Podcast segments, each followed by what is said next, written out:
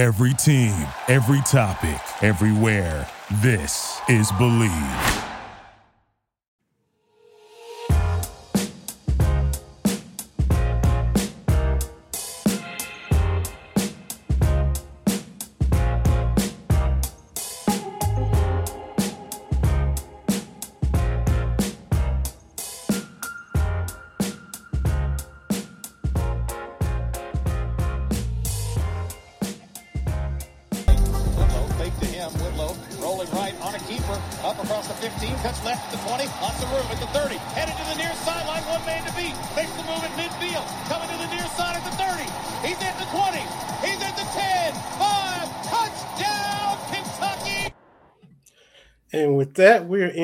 Episode of Bleav in Kentucky. My name is Vinny Hardy, flying solo today.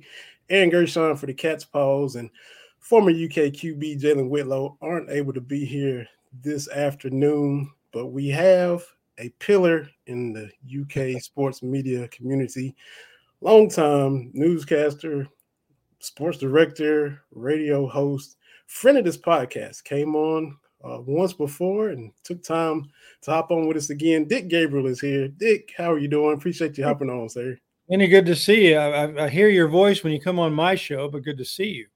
Yeah, well, you know, I got the face for radio, so I don't know. You might, I might want to turn my camera off so we can. And if I'm a pillar, that means I'm a stiff, right? no, well, what about veteran? Is that better? Is that Ah, that works too. okay? Okay, I'm not trying to be a negative connotation with Oh, that. I know that. well, man, we we had the the bye week. Unfortunately, one turned into two, as we've heard Stoops often say, and they've Yeah. had to sit and just stew on that Missouri game for the past couple of weeks. So, what's the vibe like in in your opinion? You know, Tennessee's coming to town. What what have you kind of gotten from the team from a vibe standpoint, a mindset standpoint?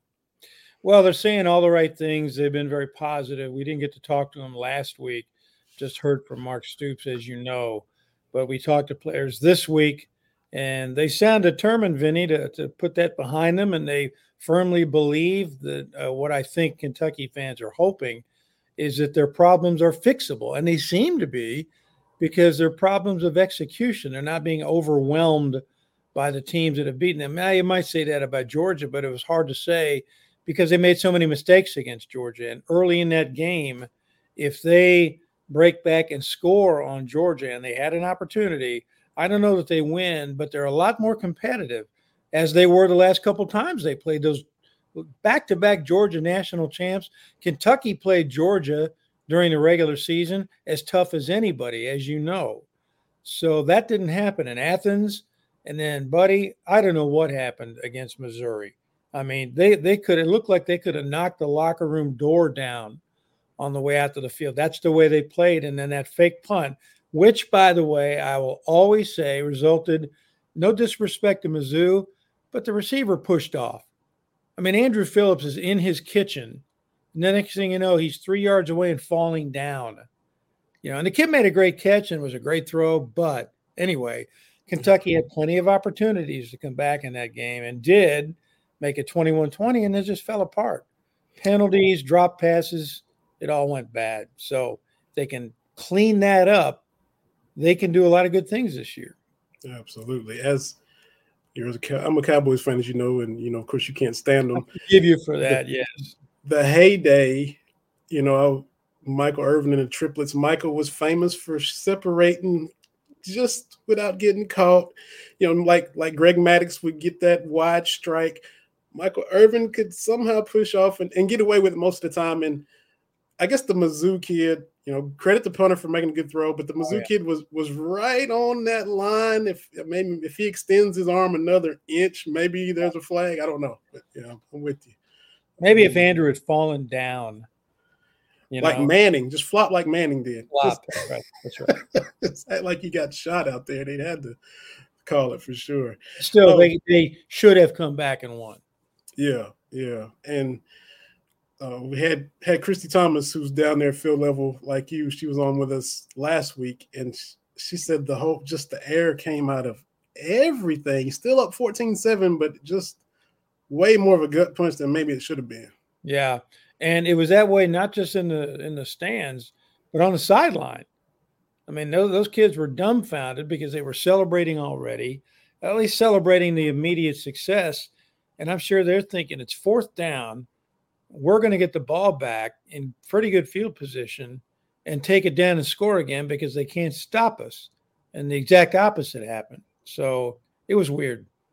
And watching the the broadcast, they interviewed Drinkwitz. You know, they do those sideline sessions, and he just his thing. We got to just survive this first quarter. And to their credit, they they were able to yeah. to weather the storm and get out of they were you know up against the ropes and cornered and ready to be knocked out, and and they fought it off and made a dramatic turnaround. So Jeff Piecoro likes to talk about Mike Tyson when we were actually getting ready for the Georgia game, and a couple times pregame he said it's it's a lot like the people who fought Tyson or any other great heavyweight.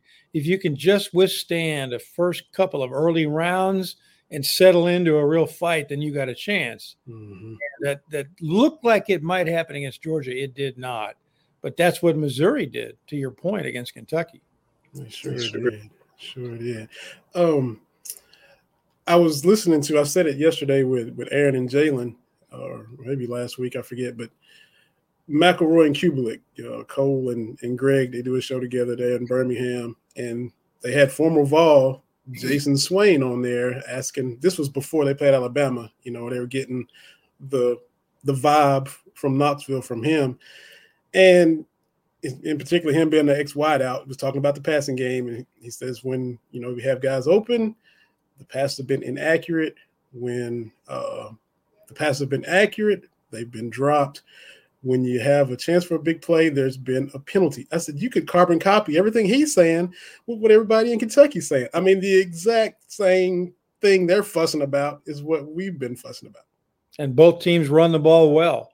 So they've had some success this year. But yeah, that's exactly right. And to me, Vinny, that's the most puzzling part of this season for Kentucky because people keep asking me. I was on a national show the other day. I was on a local show the other day, asking me about Devin Leary. Would you uh, characterize him as a failure? And I said, well, it's it's it's hard to get a read on him because, as you know, passing begets passing. You complete a ten yard pass, you get four more downs, right, and a chance to throw even more.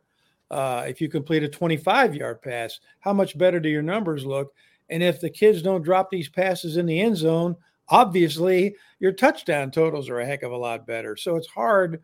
But on the other hand, with Devin, unfortunately, he's missed some guys. He missed uh, was it and Brown in the Missouri game, running behind the Missouri defense. Perfect play call. And and we heard later on they said we thought we could get that play and we got it, and yet we don't complete it. So mm-hmm. it's just hard to get a, a read on all of this. But I, I think the most surprising of, of the two things that have surprised me the most were that Dane Key and Barion Brown have not been super accurate in their routes and, and not hanging onto the football as well as they should have. And Barion's been nursing an injury, frankly, since preseason. So that's not an excuse, but that just me might be why he's having a hard time. Uh, I think Dane has looked better at times of late. Uh, the other thing that surprised me, quite frankly, is punting been terrible. Yeah. Last two games, terrible. And I went back and looked at numbers last night, and up until Georgia, Kentucky was averaging in the low 40s, had a high of 48 yard average in one game, and yet it, it has gone so far south that it's just inexplicable. And I'm really curious to see who takes that first deep snap this coming Saturday night against Tennessee. Has Berry lost his job? You know, the Smith kid from Danville has got a good leg, and his dad was an all conference punter here, if that matters. So uh, that's been a huge problem. Yeah, I just wondered if there would be some depth chart shakeup where there could be. I mean, you, you can't do much at wide receiver because you only got what you got, but in right. other places where there's depth, I, I'm a little curious as well because that that bench can motivate. That's that's a that's you know a time honored proverb, but it's really true. That's true.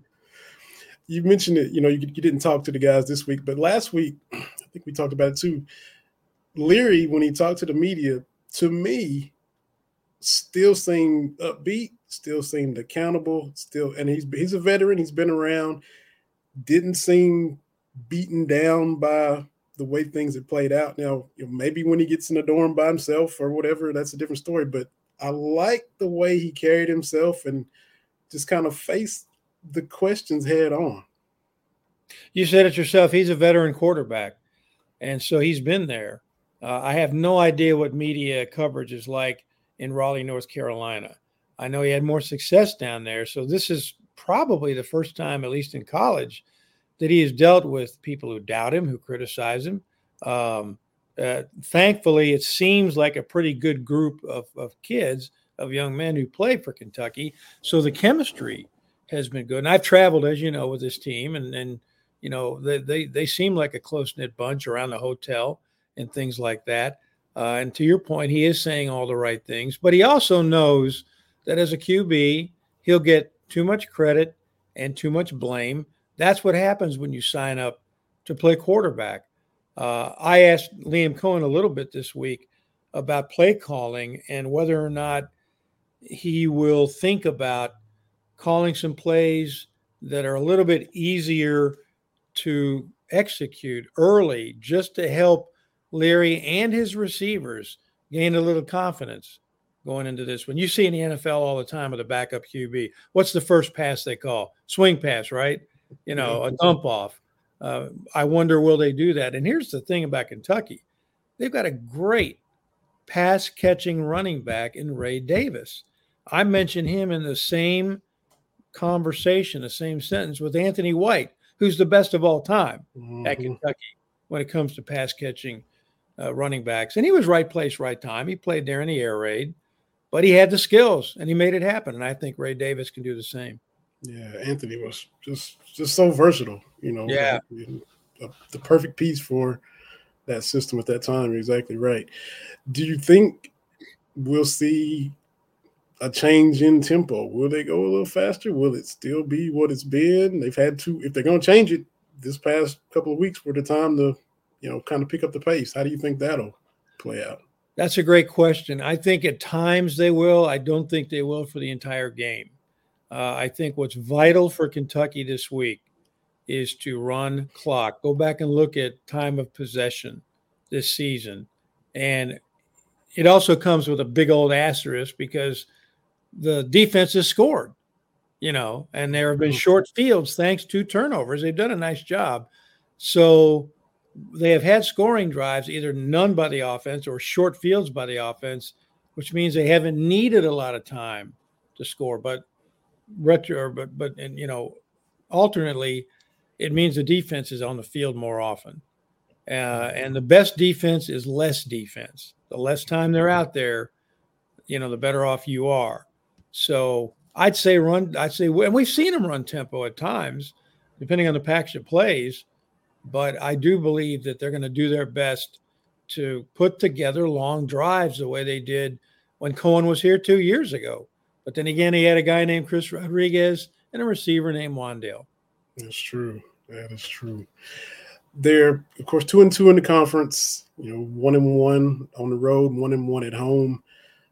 The constant in the two home games, you know, even though they lost to Missouri, uh, the win over Florida was fast starts jumped on Florida very quickly. And, you know, unlike the Tyson opponents that survived the first couple rounds, they stayed on Florida for the duration of the fight. We weren't able to do that against Missouri. Right. Coming off a of bye, we know the history coming off of bye weeks sometimes, you know, and we know the history against Tennessee, you know, unfortunately hopefully there's a fast start again that can be sustained like what we've seen them do. I'm curious to see what happens if Kentucky wins the toss because most coaches defer. Stoops usually does, but there have been times this year that he has not deferred, that he has wanted to jump on a team and, and get the offense out there and get started. And of course, the, the gamble there is if you have to, if you go three and out, or even two series and out. Now the other team's got the ball coming back and they get the ball to begin the second yeah. half. I'm thinking they would defer for that reason. A little bit easier to win that middle eight if you get the ball coming out of the locker room at halftime.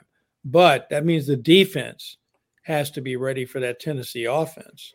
And uh, and good starts when you defer mean obviously communicate, put pressure on the quarterback if you can. But you were talking about the, the, the two home games.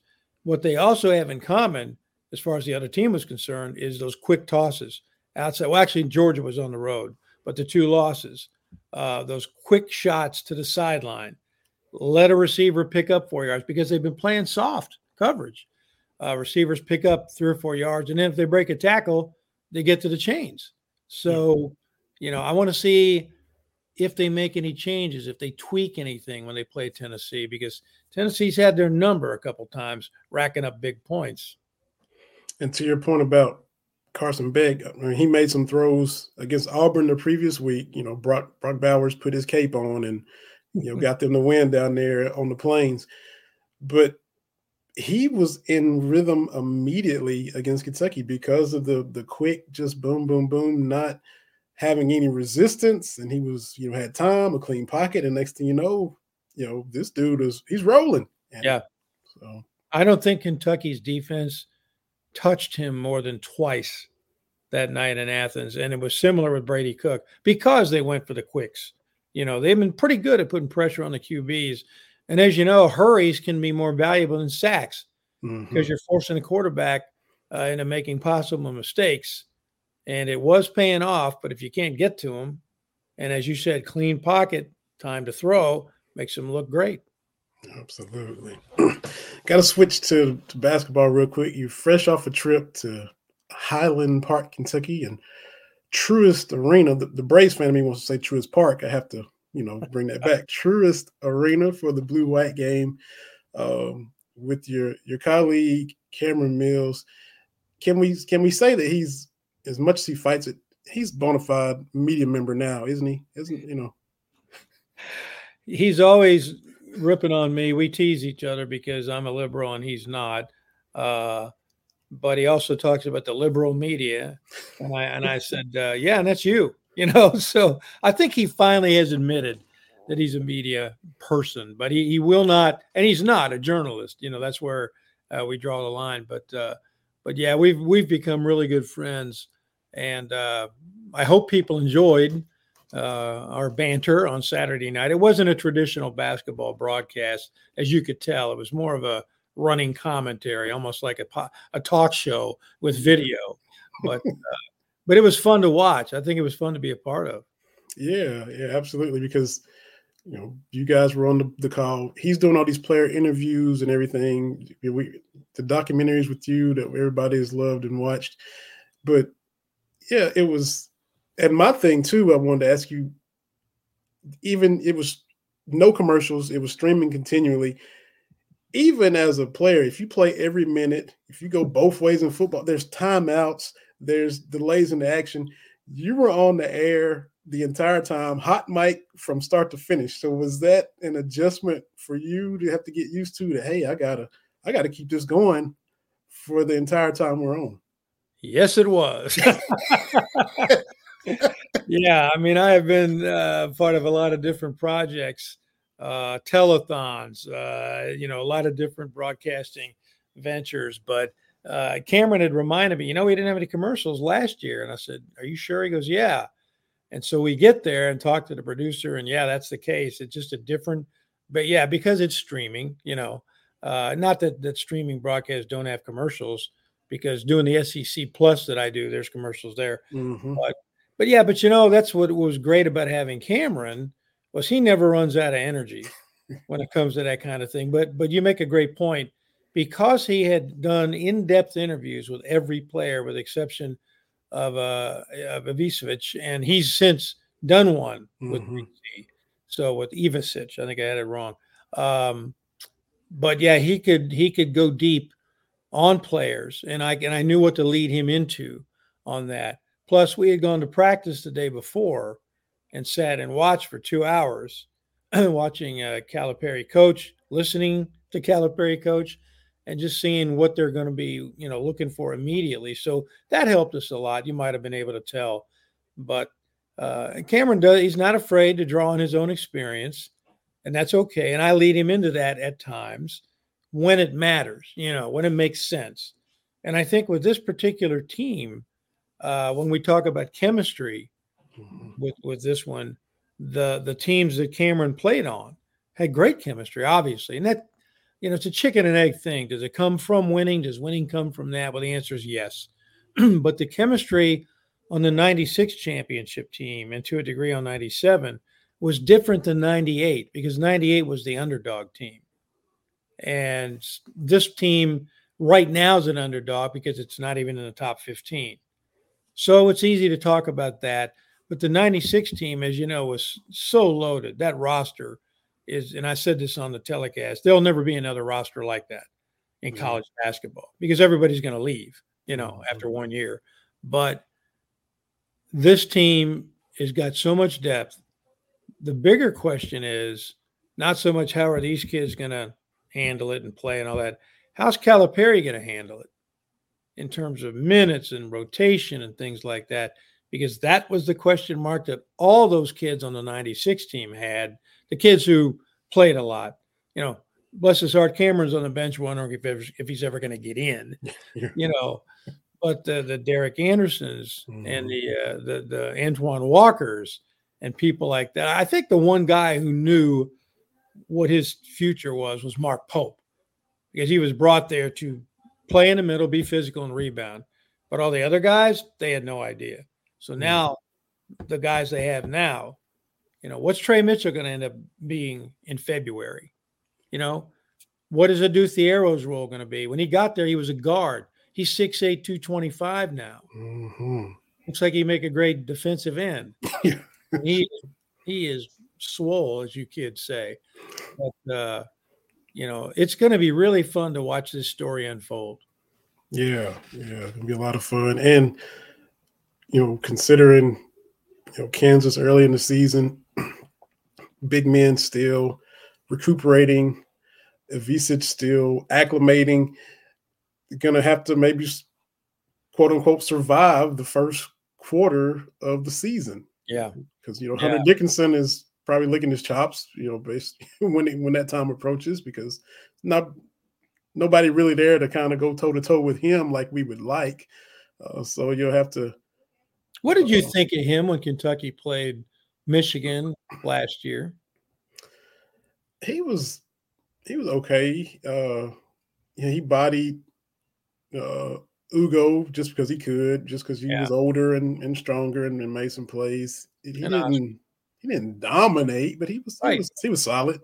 See, that's exactly what my reaction was, and I actually went over there, um, dipped into the savings account, bought a plane ticket. but um, I'm watching him, and I'm thinking, when is this kid going to take over?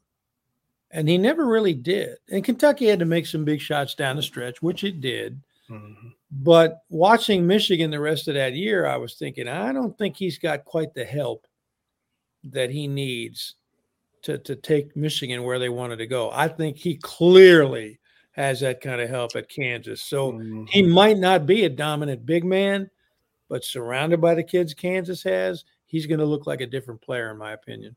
And if they do what they should, he'll he'll have a lot of room to operate, you know, cuz they can't help and and dig and swipe down and try to collapse on him and and at and, the other end, he'll guard the rim and and you know, force bad shots or block shots, and they'll take off running and put together 12 to 2 runs and things like that, which is what you, if you're a Kentucky fan, you hope happens when either Bradshaw or Ugo or both come back. I think uh, Zvonimir can probably guard the rim, but he's, as you know, uh, a face up out on the floor player offensively. Mm-hmm. Yes, as all the seven footers are now. If you, I don't know if you saw Wemby, Wemby for the Spurs. Yeah. Uh, well, they knew that going in too, though. Yeah. yeah. And the the Holmgren kid, which is if I hope both those guys stay healthy. Just you know, I'm not a fan of the Spurs or the Thunder, but just to see both of those seven three guys go at it for the next few years would be fun. Not a fan of the Thunder with the ex Wildcats on there. What I mean, I know uh, you're for yeah. them. Yeah, yeah. I'm a I'm a Rockets fan, but you okay. got you know Nas Mohammed and you know, a lot of Kentucky flavor there, and I think yeah. they might be under the radar to be the next team of BBN, if you will, because you multiple cats there. The Knicks with Quickley and Randle and them being the Knicks got a lot of attention, but the Thunder, I think, could sneak up there. Yeah. The Lakers are so polarizing, even though you got Vanderbilt and Anthony Davis and, and you had Frank Vogel. You, you just I can't root for the Lakers. I mean, I just never could, even as a kid. No, the Lakers or Celtics, I, it was a great series, but I didn't like either one of them because they'd already won too many. I'm like, I want to see somebody else. But I became a Mavericks fan because I lived in Dallas for a couple of years. So I still Mm. kind of root for them. And their play by play guys are a friend of mine. They're fun to watch at times. Uh, Dwane Casey won a ring the, the, the year the Mavericks won it. Mm-hmm. Dwane was an assistant, he was like their defensive coordinator. So he got an NBA ring. That's with the right. Mavs. That is right. I was going to ask who your team was. I knew Cardinals and Packers. I didn't know which way you leaned in the NBA so much. I, I really don't have an NBA team per se. Like I said, if I had to pick one, it would be the Mavs. Just just like I said, I had season tickets when I was down there, and I never thought I'd like NBA basketball. I was such a staunch college basketball fan, but a guy named Denny Trease, who was the sports director at WKYT, where I worked for forever, um, he left KYT, took a job in Kansas City, and was actually doing the Kansas City Royals. wow. But they had a pro NBA team at the time, and they're not the Sacramento Kings. But um, I had him on a radio show, and I said that about basketball, and he said, "You will find out that you, if you go watch NBA in person, you'll really like it." And Van Vance, who used to do the Kentucky Colonels games in Louisville, and I was a huge Colonels fan, Mm. but he told me the same thing because they are the best athletes in the world, as you well know. And here's what I tell people about the NBA. First of all, the games are too long, but they need the games to be long so they can make money on the concessions. Season's too long, same thing. TV money, concessions money. Uh, now they have all these salaries they got to pay. But as you know, in almost every game, there are at least two or three moments where you sit back and, oh my God, how did he do that? Just incredible athletic achievements that you might see once every couple of weeks in the college game. You know what I mean? Yeah. In college, we like execution and you know long shots made and runouts, but those phenomenal athletic plays that guys make, big or small, tall or short, you see that in the pro game, and you walk out of that arena going, "Oh my God, how'd they do that?" And you, you know, you you watch Barkley on NBO TNT. He says it all the time. Ernie, he's the greatest athlete in the world. You know, and and I'm such a Barkley fan. That's pretty good. That's pretty good. appreciate that. He's he's from the same hometown as my grandfather in, in Leeds, Leeds? Alabama. Yeah, my Leeds, yeah. grandfather moved to Kentucky from Leeds as a teenager to, to work in the coal mines in 1932 as a 17 year old. That's how, you know, my dad and, and you know how we came to be in Kentucky. But You we were watching Auburn. podcast? I need to listen to more. I'm kind of hit and miss. Oh, it's not to me. It's a great podcast. Him and Ernie, Yeah, yeah, I gotta listen to it. excellent. but he was at Auburn. I was a kid, and Barkley was on the screen. My granddad wasn't a big sports guy. He would watch it if it was on, if it was boxing, he kind of watch it. But Barkley was at the free throw line. My granddad was a big, strong guy. He said, "That boy's granddaddy owed me five dollars." Talking about Charles's granddad Are on my granddad money. Yeah, Are you he- serious? You know, he's from Leeds. That boy's granddaddy That's owes me five dollars. awesome. That's a great story. and I was, you know, Barkley's at Auburn in the mid 80s, so I'm seven or eight, but I've never forgot hearing him say that. He said, That boy's granddaddy owed me five dollars. That's so Yeah. great. Just stuff that you remember, man. Stuff. Yeah, and I was right at it. Was I was in my first job when Barkley was was at Auburn, and then I I was in Dallas uh, in '84 when Kentucky beat Auburn on that last second shot by Kenny Oh, Walker. man. I'm home. I, I'm at my my crib in Dallas watching that. I was like, oh, you know, and that kind of thing. So, uh, but watching Barkley manhandle Melvin Turpin, that was really something. I'll tell you a quick story about that. Barkley would come to town. I'll tell you two stories. Destroy Melvin. I mean, double double, 25 and 12, whatever.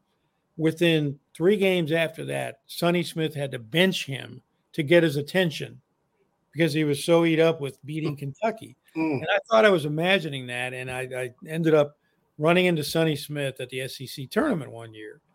And he remembered me for some reason. I don't know why. but we sat there and talked about a whole game, waiting for the next game. and I asked him, I said, let me ask you a question about Charles destroying Kentucky. And I described just what I described to you. He said, You're exactly right. I had to bench him just to pull him back down to reality because he so mm-hmm. loved competing against Kentucky. But one of those games where he killed Melvin here in Lexington, Joe B took a handful of us reporters into his office one day and said, This is all off the record. And now Joe B's gone, Melvin's gone, so I'll share it with you. Um, he queued up video of this one play where Barkley somehow got loose on a half court play and, and threw down an uncontested dunk. Well, the play began with Barkley on the low block, if you're in the end zone on the right side, and Melvin kind of guarding him. Melvin gets distracted or whatever. Barkley flashes to the high post. Melvin doesn't notice, loses track of Barkley. And so by the time Melvin notices Barkley's gone, the guards are feeding the ball to Barkley. So here comes Melvin rushing up to the high post. Well, by now Barkley's got the ball, wheels to the bucket, no one's getting in his way, and throws down this vicious slam, leaving Melvin in his wake. And Joe B said, You see what I'm dealing with? that was not Melvin's strong suit. Melvin's strong suit suit was shooting and blocking shots, but his man-to-man defense against Barkley, although not many people, in fairness, could stop Charles Barkley. But I, I just love him as an as a commentator. He's great. Yeah, absolutely. Absolutely. So you mentioned, you know, 84, you were in Dallas. Um, we've heard your buddy Tom Leach talk about how he always aspired to be the voice of the cats. And he said, even hindsight, maybe that was a small target to aim for, but he was able to hit it. So, in all the things that you've done, you know, he was a sports director, broadcaster, sideline reporter for football for how many years now? Started in '89, I think, as wow. the sidelines guy, and there were, uh, yeah, I mean, and there were other years where I was the scoreboard guy. So uh, yeah, that all adds up. Did you aspire to be the sideline guy? Did it just kind of happen? How how did it even how did it come to be? It just happened because I was working at, at the WVLK. So that's why I was the scoreboard guy. Then I left, came back to Channel 27, but we had that partnership with VLK and Host Communications. And a guy named Rick Shaw was the sidelines guy. Well, Rick was one of the top salespeople at WVLK Radio. He got a job in Western Kentucky managing a radio station, general manager, which was a great move for him but that opened the sidelines job, and I, I, was, I guess, the logical candidate to replace him. And so that's how that started. And there have been a lot of comings and goings, you know, with with color analysts and and Cawood and Ralph and Tom. But I've just stayed there as a sidelines guy, which is great for me. I love that job. I, Vinny, I don't know if I could sit in a press box now and watch a, a wow. football game unless the windows were open and I could hear everything. Mm-hmm. That's what makes it. Now, I it's not a great seat. You know, if something's in front of me, obviously it's cool. But if it's like at the other end of the field on the other sideline, I'm like, what happened? Uh, yeah. I like keep an eye on the sideline and the stands and everything that's going on around me. So there's certain certain places you hit in certain venues, or you just kind of just kind of you got to move around. I guess stay on your toes in case there's an injury or yeah. they throw it to you or yeah. when, when something's going on. So I try to stay ahead of the ball so I can see, but there are times I'll purposely stay behind the ball. For instance, uh, if I'm trying to see what Kentucky's doing defensively, or if I'm trying to figure out what's going on with the offensive line. but for the most part, I stay ahead of the ball and I always keep an eye on the sidelines to see if somebody's hurt or if there's drama, you know, uh, things the fans can see in the stands. I don't I don't get in there and weasel around and try to to be out of place. But if people can see it from the stands, it's fair game, and that means the cameras can see it. Mm-hmm. Exactly. and so, you know, they throw it to you for updates and and you know, what did you got down there, Gabe, and things like that. All the while, you got to, you know, formulate a question for the coach at halftime. He does whoever ESPN, SEC Network first with, with Cubelic, whoever. Then it's you. Right. We always see you coming up. You're you're ready. Is it normally the well, this is this is going well. How do you keep it going? Or this isn't going good. How do you get it better? Is that what you normally keep it to, or do you kind of think, well, let me do something different? Or well, you can't really throw anything too different at them because you know you, they're, they're, in a hurry, mm-hmm. and you know you don't want to cross them up. You don't want to surprise them too much. Uh, but because he has to do TV first, he has a chance to pull his thoughts together. So that gives me really an advantage. But what I try to do is ask myself, what's been the pivotal point in this game so far? And then if be it offense or defense, I can't ask about officiating about calls like that because I know what he's going to say. He's not going to answer it. Right. So, you know, to your point, I only get really one question and a, probably a quick follow up. But I try to figure out why is the game unfolding the way it is? What does he have to say about that? and I try to go offense, defense, defense, offense with both my questions. Uh, and sometimes you get good stuff, sometimes you don't. I remember with Stoops, uh, gosh, what game was it? Miami of Ohio. They came in, it was among his first years, and they tried this new offensive style that I think NC State had been running coincidentally, but it wasn't on film. And it was, you know, wasn't on anything that, that they had prepared for, but they saw Miami warming up. They saw some drills that Miami had been doing, and they recognized it. Stoops and one or two of his assistants who'd been at Florida State, and they recognized the pre-game drills, and they thought they're going to try to run this stuff. And they got together and and they they took it apart. They did a great job. And Miami was no good, yeah. uh, with all due respect. But they, you know, so coming off the field, I said something about coach. You really handled that that read option really well. He said, Yeah, we saw that when we were at Florida State. So we knew mm. what to do. I mean, stuff like that, you don't get it every week, yeah. but it's cool. Yeah, nice little nuggets from time to time. Yeah. That's awesome. so the radio show, Big Blue Insider, on statewide, 630 WLAP in Lexington. Statewide on Monday nights. Okay. Okay. Yeah. It's on w, w, WLAP the rest of the week. Okay. So did you always want to be in radio? Did that just kind of happen as well, or how did how did that come about? Happened by accident. Um, Seriously. Well, sort of, yeah. When I was in college, again, I stumbled into a job at the campus radio station because the announcer who did the games on campus radio, I mean, everybody's listening to Cawood, but uh, he quit. And they used to sit right next to me at the press table when I wrote for the school paper. And I got to talking to the GM about how I'd always wanted to try it. He said, Well, call me. So I auditioned and got the job and did play by play of home UK football and basketball for three years. I was training academically to be a newspaper guy. I wanted to work for the, the Courier Journal in Louisville ultimately. But I figured, you know, it was going to take some other stops up the chain. When I got out of college, newspapers were, were cutting way back. They were either going out of business or cutting back on personnel. And so I thought, well, I'll see what's out there. But I was going on job interviews to be a newspaper guy, but I had heard a rumor that WVLK, which did a ton of sports at the time, but didn't have a full time radio sports director, I heard a rumor they were going to create a position. So I was literally passing through Lexington, stopped, dropped off a resume, and got an interview. And they hired me on a Thursday, and I started on a Monday and of course, that was the UK flagship.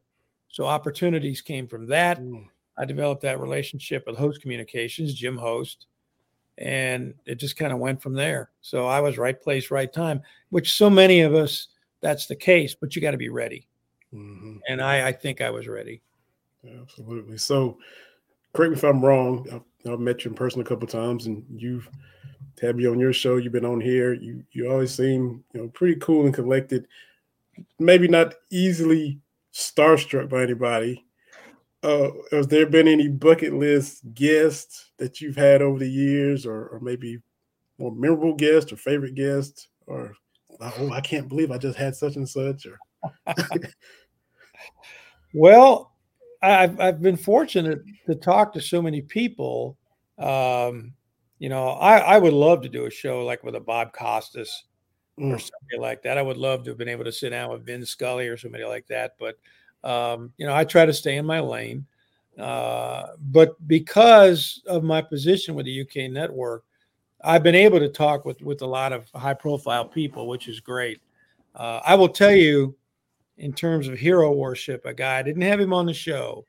I was honestly I was too afraid to ask him. Bob Oh. Gibson. Bob Oh. Gibson. He he played in our children's charity golf tournament about 15 years ago. He was my all time favorite Cardinal.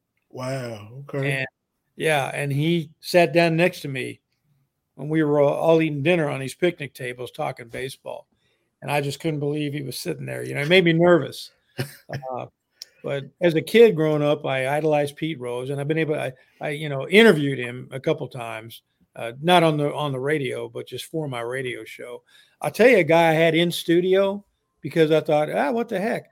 I interviewed uh, Sugar Ray Leonard.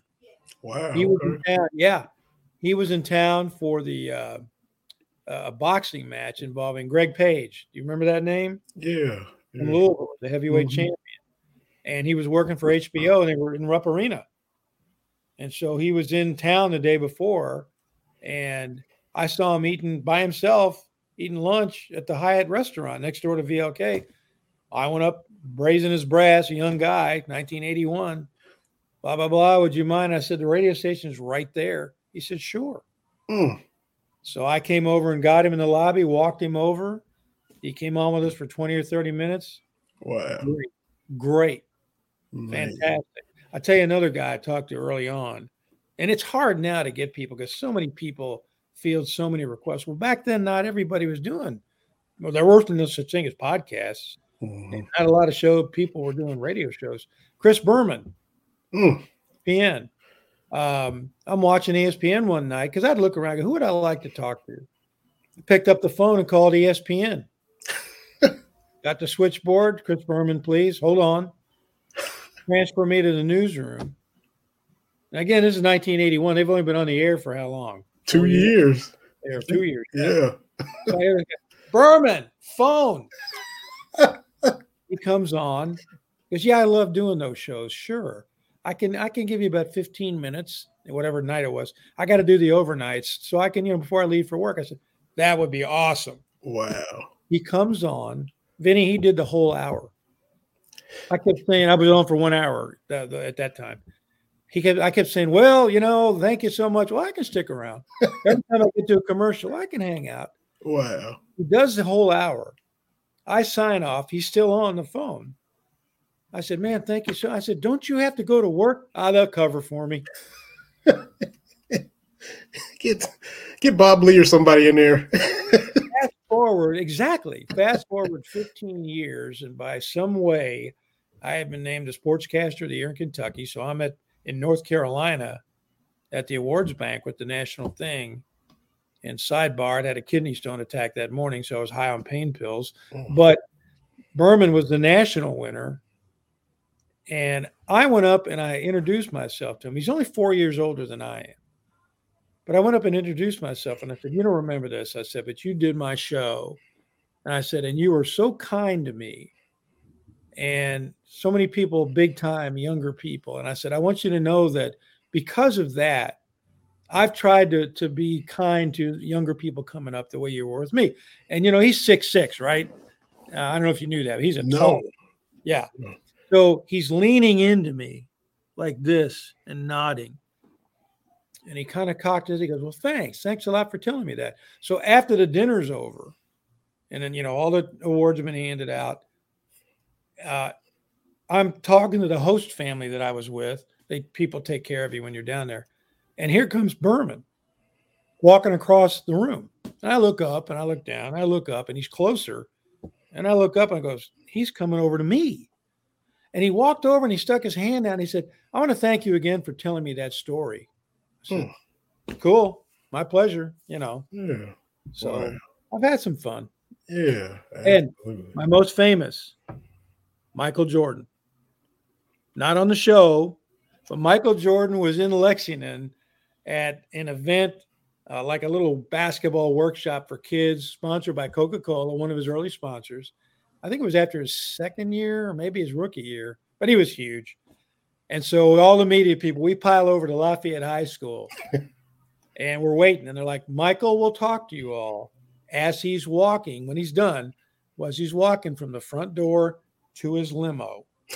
like, okay. and so I think I'm with KYT at the time. No, it's probably would be anyway. Whoever I'm, I've got a microphone, and we're all doing the backwards walking thing, right? And he actually answered a question from me. And when he was done, he goes, "Watch out for the bumper," because I was about to trip over a car. I think made us best friends. Absolutely, absolutely. so in so terms like, of just crossing paths, that was cool. But I'm gonna tell you what, I've done two longer interviews with Magic Johnson. Oh. He absolutely the best. Man. So great. So great. Man, that is great. That is great. So you're saying the 94 feet with Jay Bilas was longer than the walk with MJ to the limo. I guess. Oh yeah. go back if, if you know I need to do that. That's a great idea. I need to go over to Lafayette. I live fairly close. I need to measure the distance from that door yeah. to the curb. To that bumper, exactly. Yeah. See, Next time yeah. you have me on, I will tell you how far that was. That'll work. That'll work. oh, you know, Corey Price had the uh the series he did, Commonwealth Stadium Memories. He interviewed Hal Mumme and Great. lots of former players and great project. Yes. So I gotta ask you your your favorite Commonwealth Stadium memory. You know, as a it can be as a student, it can be as a fan, it can be a whatever you want it to be. You know, just your favorite. You know, that's a great question. No one's ever asked me that as a student. Well, I had a lot of fun because I'm broadcasting the games. Right, my uh, the first game I ever covered at Kentucky was actually as a broadcaster. I went to games, but um, I didn't cover many for the school paper because I was with the radio station. but my senior year, every home game, Kentucky won because that was the year they went 10 and 1. Oh, man. But it was fun doing games because Kentucky was really good. Uh, two out of three years that I did the games, but they were grind them out games like they'd win 14 to 7 or 21 to 17 or something like that. Go back and look up the scores. You'll see what I mean. You know, it wasn't any because the rules had changed. Uh, so I enjoyed that in general. And Derrick Ramsey and I are now very good friends. Uh, I just love talking football with Ram. I love talking society with Ram. He's, mm-hmm. he's such a great guy and a great man. But my favorite is, is obviously the upset of LSU okay. when they went on to win the title in 2007. And there have been a lot since then, a lot of fun games. But that game was so momentous. That was the best offensive team Kentucky has ever had, still has ever had. Mm-hmm. And if you remember that game, there were so many twists and turns, so many momentum changes, so many layers to the game. Great plays by both teams offense, defense, special teams. And it was a game, Vinny, that Kentucky always lost in the past. The other team would remember LSU missed a field goal that would have won it. Mm-hmm. Usually it's Kentucky missing the field goal that would win it. But you know, Lones Seiber made all his kicks. And then Stevie was loose in the end zone. Uh, but go back and look at the video and the game-winning touchdown. D back stumbles just a little bit. Stevie gets some room. And you go back and look when just before Andre threw the ball, Derrick Locke throws a vicious block at an LSU blitzer. And Derrick Locke, as you know, wasn't a big guy. Yeah. If he doesn't throw that block, that pass isn't completed, and Kentucky maybe loses. So that was one of the biggest blocks ever thrown. And then, of course, Braxton Kelley makes the tackle at the end. Close second was earlier in the year when Stevie got loose against Louisville. Yeah, can't that, argue either. That was fun. Yeah, you can't argue with either one of those for sure. Um, couple more real quick. Just I know you do. You, you've called volleyball, and you know, in addition to everything else that you've done, so they had a pretty pretty nice week. You know, here you know, sweeping Tennessee, and then taking it to Arkansas. And to me, I'm, maybe I'm wrong the fact they played this brutal non-conference schedule, but they were still ranked, I think showed that the posters had respect for what Kentucky has done and what they think Kentucky will do. And here we are in conference play, and they're right back in first place where they've been for over a half decade. I think you're exactly right. I think that's respect from the pollsters for Kentucky, for the teams that they've played. And understand this is the coaches poll. so these are the people who know the game the best. and they appreciate the fact that Craig kind of overscheduled, you know. Mhm. But to me, what was the most impressive thing is they stayed together. But that comes from from that winning culture. That's a word I know that's overused a lot. But so Mhm. many of the kids on that team are veterans who know nothing but success and championships in the Southeastern Conference. The younger kids, the new recruits, they have come on to be a part of that. So even if they're looking around like, what the hell's going on? The older kids are like, we're going to be fine. Yeah. And and you know, Craig told me that in practice they're still working hard, they're still competing hard. That's one of the things I really like and respect about Craig Skinner. If you play well in practice, you will play in a game. Conversely, if somebody goes past you in practice, you might not get off the bench. Even though you might not be playing poorly, she's playing better. And a mm-hmm. great example is Erin Lamb, who at times was carrying a, a great load for Kentucky as a regular player. Well, some of the other kids outplayed her. Craig Skinner puts her in in the fifth set against Arkansas. She gets three of the game winning kills. Yeah. Comes in cold and gets them. So they're a lot of fun to cover. I love covering volleyball. That's one of my favorite things. I've been doing it since the mid 90s. Did it on radio a couple years, believe it or not. But I so enjoy doing volleyball. Because I And- tweeted, I tweeted out that you know she was like Doron Lamb. She was unconscious. She was she was hot and you know and just came in in the moment and it wasn't too big and you know made the plays that need to be made. Was, She's a powerful player, you know. So you put somebody in like that who can swing like that, fresh, Mhm. perfect. Now, I'm not, you know, you've been doing play by play. I'm not asking you to be critical of colleagues. I'm not sure who was calling the uh, Arkansas Kentucky game on TV that day, but to me, and look, I'm watching with a Kentucky bias, of course, hoping Kentucky wins, but they kept trying to convey it as if this is such a, a huge win for Kentucky. This is a monumental win for Kentucky. I'm like, no, it's not. I'm like, they, they Arkansas would like to be where Kentucky is at. You, you know, Kentucky's record isn't what you would think, but Kentucky just won a national championship. Kentucky's winning the SEC every year. It's not like Kentucky's still on their way to doing these things, but they Right. kept making it like Kentucky's getting the momentum. They're pulling off this upset. Arkansas is Goliath, and I just didn't think they were painting the picture right. Maybe I'm wrong. Arkansas was the only undefeated team in the league and had an overall glistening record, but of course, to your point, hadn't played the schedule. Uh, so yeah, you know, to, to me, if I'm doing the national, I'm not gonna, I'm not gonna knock them. They've forgotten more volleyball than I'll ever know. Yeah, But to me, the storyline was here is the, the the team that would be king or queen of the SEC coming into the, the den of this team that knows how to get it done yes. now has become the SEC's worst nightmare.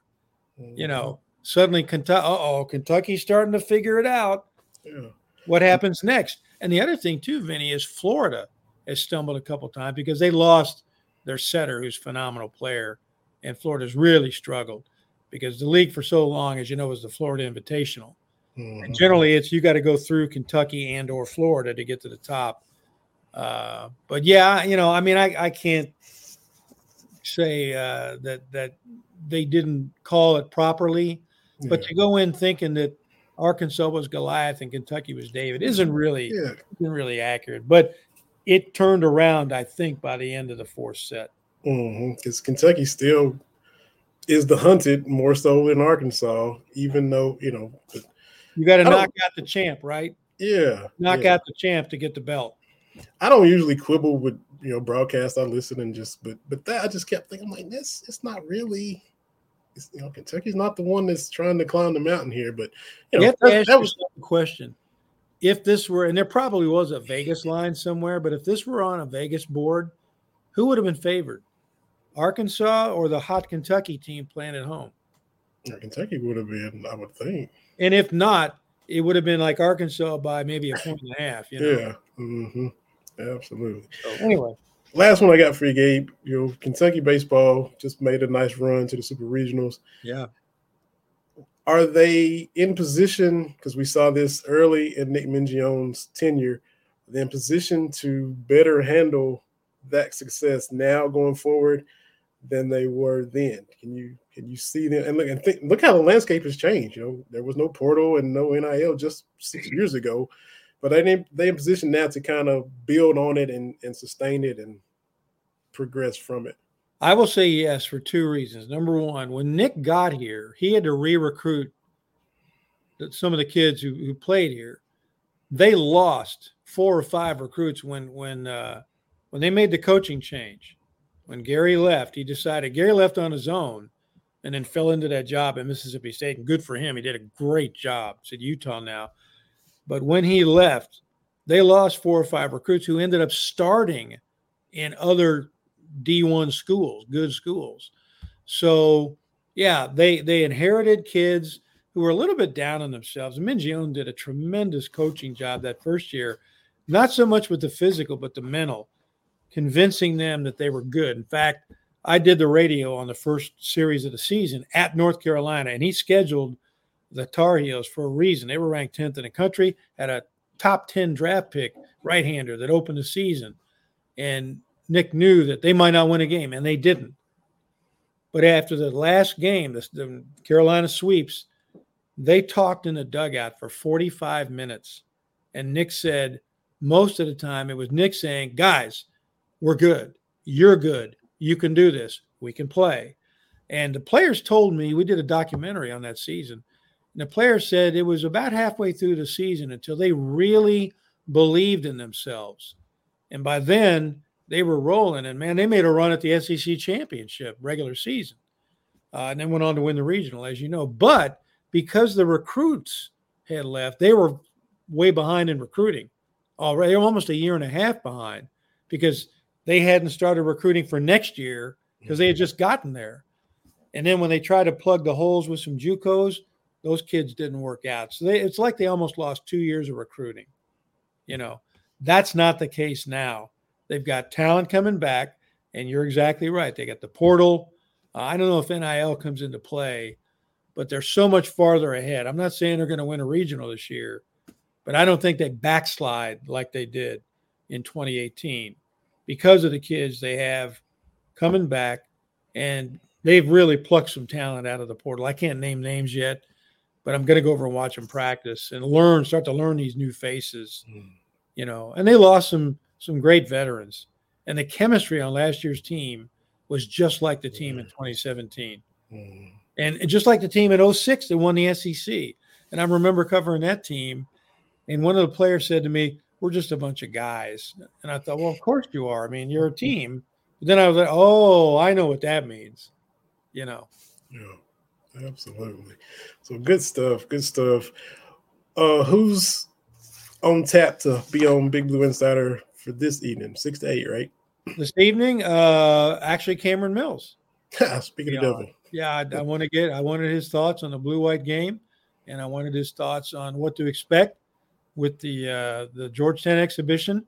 Uh, my buddy Gary Graves is the Associated Press correspondent here in town. He covers football, basketball here at U of L, Louisville. Don't talk about that tonight, but uh, and Gary, like me, is a huge Packers fan. Oh wow! Okay. And uh, my boy uh, Billy Rutledge, who was my producer for two three years, now has his own show on LAP. Uh, we pick NFL games, and I added them up. We've been doing them now all season. We're we're just a little over 500. it's hard. We pick against the spread. It's hard, man, but it's yeah, fun. It's it fun. absolutely is He's a big fantasy player. He's in like five leagues. Oh man. So just, just trying to keep your head above water with the picks. It is hard. Yeah, we've also got an interview with uh, with Ray Davis. We have an interview with uh, which one did I use? DJ Wagner uh, tonight on the show, and I talk a little bit about this mess at Michigan. It's taken some really weird turns. Yes, it has. Yes, it has. So great loaded show that everybody can listen to on WLAP. Download it from your favorite podcast. Yeah, absolutely. Well, Gabe, thank you so much. Thank you, sir. Uh, taking the time to hop on here. Enjoyed it. Definitely have to get you back on and see how far it is from the bumper to the Lafayette High School door. Yep. I'll be uh, dragging you on next week to get your thoughts on uh, this this weekend doubleheader basketball football. Hey, just just honored that you even want to have me on to hear my two cents. So I appreciate it. Of course. For everybody, this has been another episode of Bleav in Kentucky. You can get it at bleav.com. We've been live streaming on Twitter and Facebook and YouTube. The podcast will be up on Apple, Spotify, wherever you get your podcast. And we always appreciate A Sea Blue, Jason Marcum, and the fellas put every episode up on their website with links where you can watch or listen. So for the legend, Dick Gabriel, my name is Vinny Hardy. For another episode of Bleav in Kentucky, y'all take care. Go Cats, beat the Vols. We'll holler at y'all next week.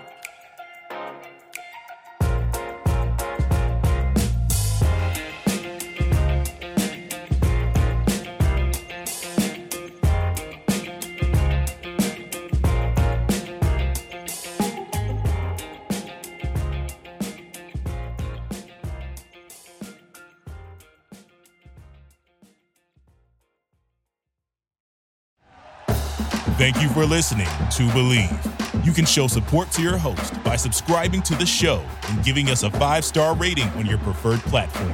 Check us out at Bleav.com and search for B L E A V on YouTube.